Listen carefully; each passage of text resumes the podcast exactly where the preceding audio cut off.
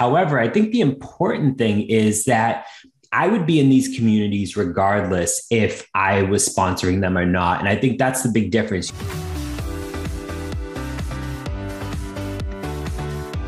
Hey everyone, I'm Joel Primack, host of the Community Led Growth Show. Today I'm joined by Nick Bennett, Director of Account Based Marketing and Community at Alyce. Thanks for being on the show, Nick. How is uh, everything uh, going with you?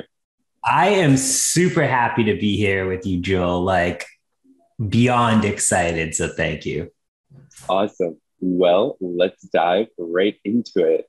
So, give our listeners a quick 30 second background on yourself, career, professional, professional, whatever you want to share with them. Yeah, absolutely. So I've been in like the field marketing world slash ABM for the last nine years for various tech companies, mostly in startups and high growth uh, and have gone through acquisitions. I've ridden the wave, and my whole mantra is high risk, high reward. And so, uh, like you mentioned, I'm leading ABM and community over at Alyce. We're a B2B smart gifting platform, and um, I am all about community and supporting it. So excited. Nice. Well, on that note of community and that you're really passionate about it, why did you get so passionate about it? Because I feel like it's still a relatively emerging thing in the B2B tech space right now. So, like, what made you say, like, I want to own it and create it and build it here at Alyce? Yeah, you know, I think that the pandemic probably has uh, helped shift a lot of people's mentalities, especially marketers we're so used to doing things and trying to figure out ways to level ourselves up and everyone turned to community during during covid especially when it first happened back in like march of 2020 and so you started to see all these micro communities pop up and i'm you know i'm members of rev genius and pavilion and i was in peak for a little bit and i'm in uh, you know i have my own field marketing group as well and so like i have all these different communities. And so B2B companies specifically in Alyce, we were like, you know, hey, there's a great opportunity to sponsor some of these communities. Thursday night sales is another one that we we look at. And so we don't have an internal community of like, hey, we're going to create a Slack group of customers or whatever. We instead kind of go with like a, a an outward momentum facing thing. And so we sponsor, there's about four communities. We're actually looking at a fifth one right now. Um, and so within these communities, we leverage a bunch of, bunch of bunch of different pieces. However, I think the important thing is that I would be in these communities regardless if I was sponsoring them or not. And I think that's the big difference. You have some of these companies that sponsor these communities, but they're not involved in them. And so when you come to make these asks, it's like, well, who are you? Like, you haven't been here for the last year and a half. Um, and so that's another important piece when sponsoring the communities that we do. Are we already involved with them? Like half of our team does Thursday night sales every Thursday, and so it just makes sense from like a logistical standpoint too. Um, and we're just we're, we're really doubling down on that in 2022 as well. That's awesome. Thank you so much for sharing. So, on that note of you sponsoring communities, because that's kind of the two sides either you sponsor a community or many or you're building your own and it's an owned community for your company. So, how do you guys evaluate the communities that you guys decide to sponsor or decide not to sponsor? Yeah, it's it, it's a good question. Um, and so, you know, we have like we kind of take it on a case by case basis. And luckily, it's, you know, some sponsorships are like a, a, year run. However, some of them are only like a six month like run. So you can kind of like get your feet wet and like play around with it for a little bit and then see if it's worth it. Um, another big thing is if our competitors are sponsoring these communities, typically they only let one, say, gifting platform in. And so if it's something that you want to kind of like have a stronghold on that community and box out any of your competitors, you kind of like keep it going for a little bit. But whoever is like that first person there is is important. You know, a good example. Take Rev Genius for example. Um, Sendoso was sponsoring them for a while, and so their sponsorship was coming up. They were kind of changing some some folks on their marketing team. And so they had to end their spark, uh, partnership for a little bit. And so i immediately we hopped in. And it's funny because they're trying to get like back in right now but it's like you know you once you get in there it's like especially these bigger communities you just got to kind of keep it going as long as you're seeing the results that come from it. And so another big important piece is are these communities where our ICP is, where our named accounts and ABM targets are? Because let's be honest, like it's word of mouth of how people buy products most days. Um, and so they're not, you know, yeah, maybe they're checking G2 or, you know, Capterra or whatever else. But like ultimately, they're going to leverage these communities to say, hey, who's using a gifting platform right now? Who's doing XYZ? And if you can be part of that conversation and show that you're engaged in that community, it's just going to benefit you in the long run. Definitely. No, I think that that makes a lot of sense. And then on that note that you just mentioned of you have you're in these communities, you're trying to show the ROI consistently to then renew your contracts always. Do you ever kind of run into the problem of they want to renew you at higher rates and you're just wondering if that higher rate equals enough ROI still for you and the Alyce team? And if so, how do you then go about that? Because I feel like that that's something that some communities have really done too is almost price people out of it because they keep trying to like they love working with you but then are like we just need more and more money for various things that they need versus keeping in mind your needs as a marketer and sponsoring company. Yeah it's it's definitely true and it's it's you know right now there's I don't want to say there's like a great way to show an ROI. And I was actually talking to Dan over at Chili Piper because he's also, you know, we sponsor a lot of the same communities together. And so we were having that conversation of like, hey, what metrics do you look at when evaluating if these communities are the right piece? And so we kind of had a little bit of a conversation, but I think part of it is you just have to understand from your gut. One, if you're active in these communities, you're going to know because you're in there every single day. If it's something where you're just sponsoring and you pop in once a month or once a quarter or whatever it is, like you're never going to truly understand because you're not really part of that community. You're just there to do a webinar, send out a newsletter, whatever it is. But if you're in there every single day asking questions, hopping on roundtables with other folks, like just doing networking sessions, that's going to hopefully give you a better sense of like, hey, you know, this does make sense. Um, and then sometimes it's just like, hey, it, you know, it's just a logical uh, like piece to continue this conversation because one, the member growth is continuing to go up. If they're not trying to jack up the price too much, and you can get a you know squeeze a few extra things out of them in that sponsorship because these sponsorships agreements for the most part you know they're very customizable and you can kind of have a lot of input into what you want as part of like a community sponsorship. And so like you know for the rev genius one for example we get a we get a lot of out of it you know. We have revcon coming up. Like we have like a bunch of webinars that we do with them newsletter blasts like all these different pieces.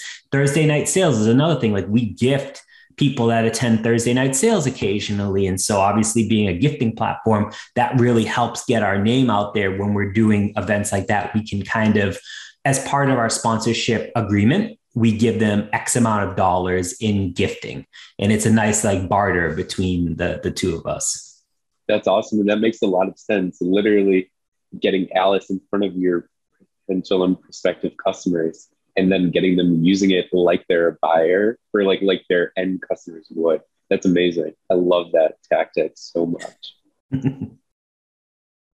In terms of shifting a little bit away from sponsoring communities solely, what types of things do you really look for in the communities that you guys sponsor in terms of are there qualities, are there outside of just the ICP living and breathing that community? What are their qualities? Are there um, unique other like unique characteristics? Because community isn't just it's this one singular thing every single time. It's very gray, not a black and white thing.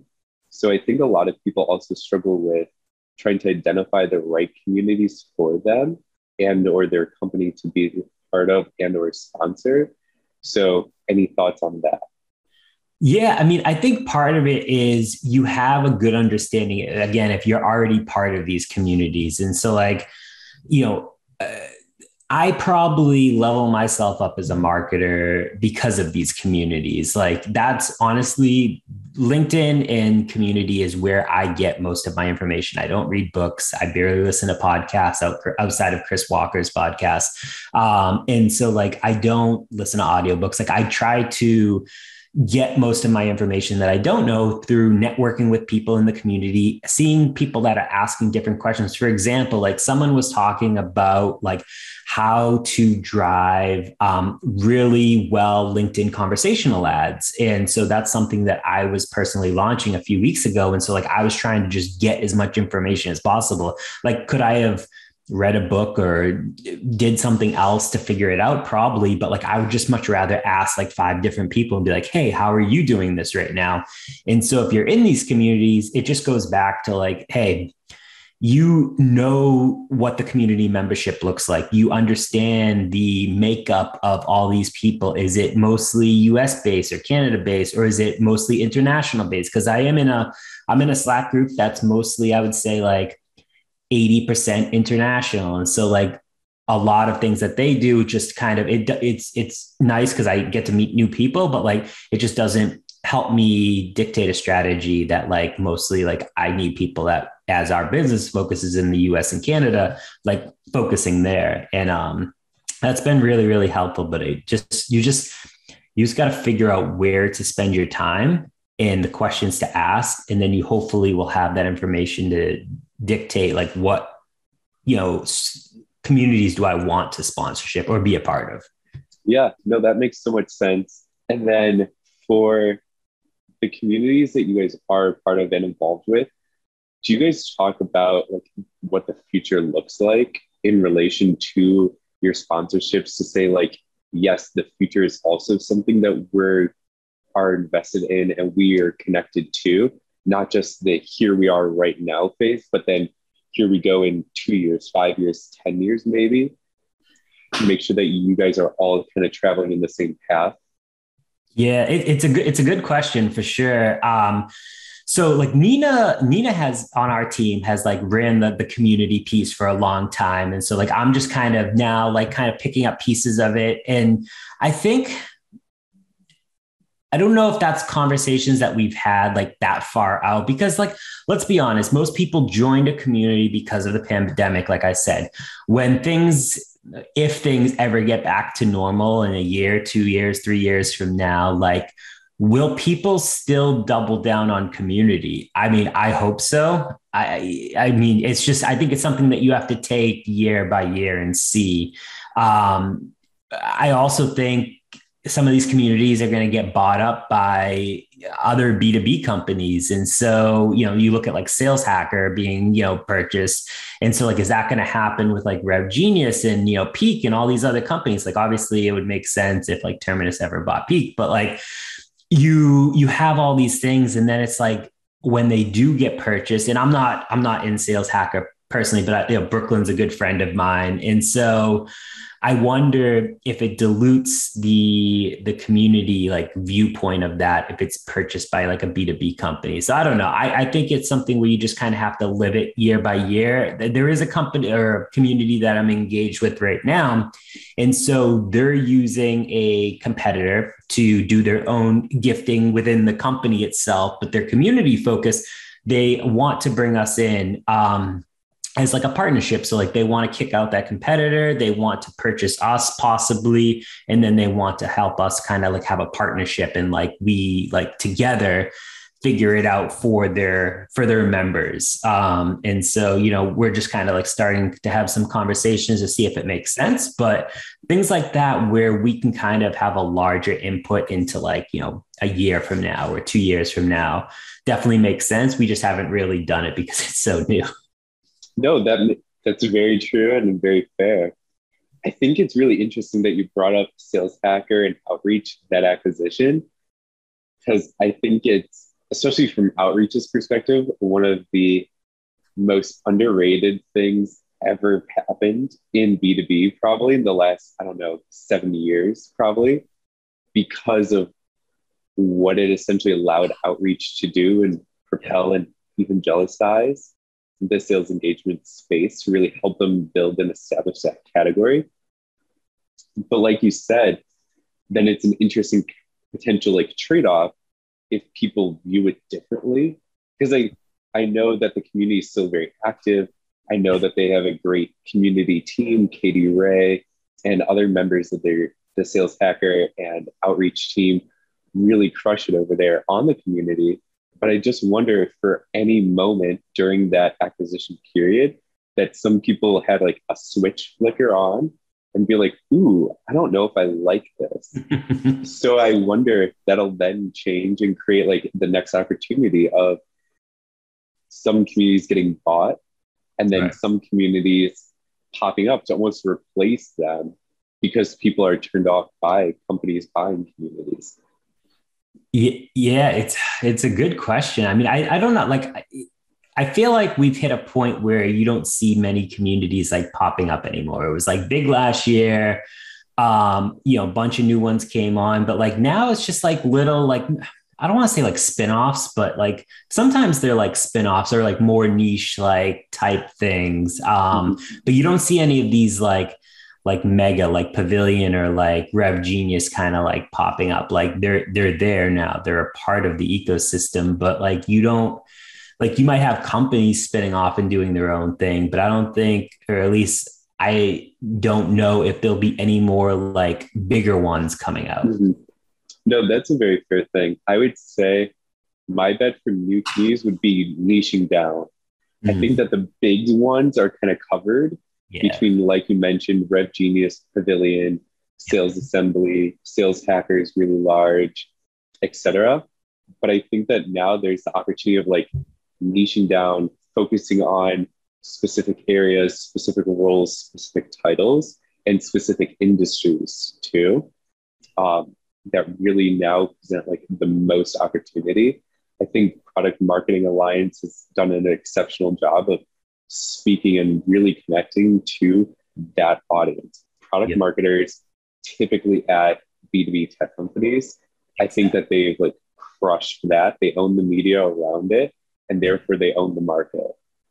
Yeah, I, I agree with you for sure. And that's why like I started this field marketing group because again, one like my whole thing when i started like putting content on linkedin was no one understood what field marketing was and i wanted to evangelize for it like to get people to understand it's more than being an event planner. Um, and so, like spinning off and like creating this community that we meet monthly. You've been there, um, and we just have like conversations around everything. And there's a Slack community that I didn't start, but it's still that's just running in the background, and like people are asking questions.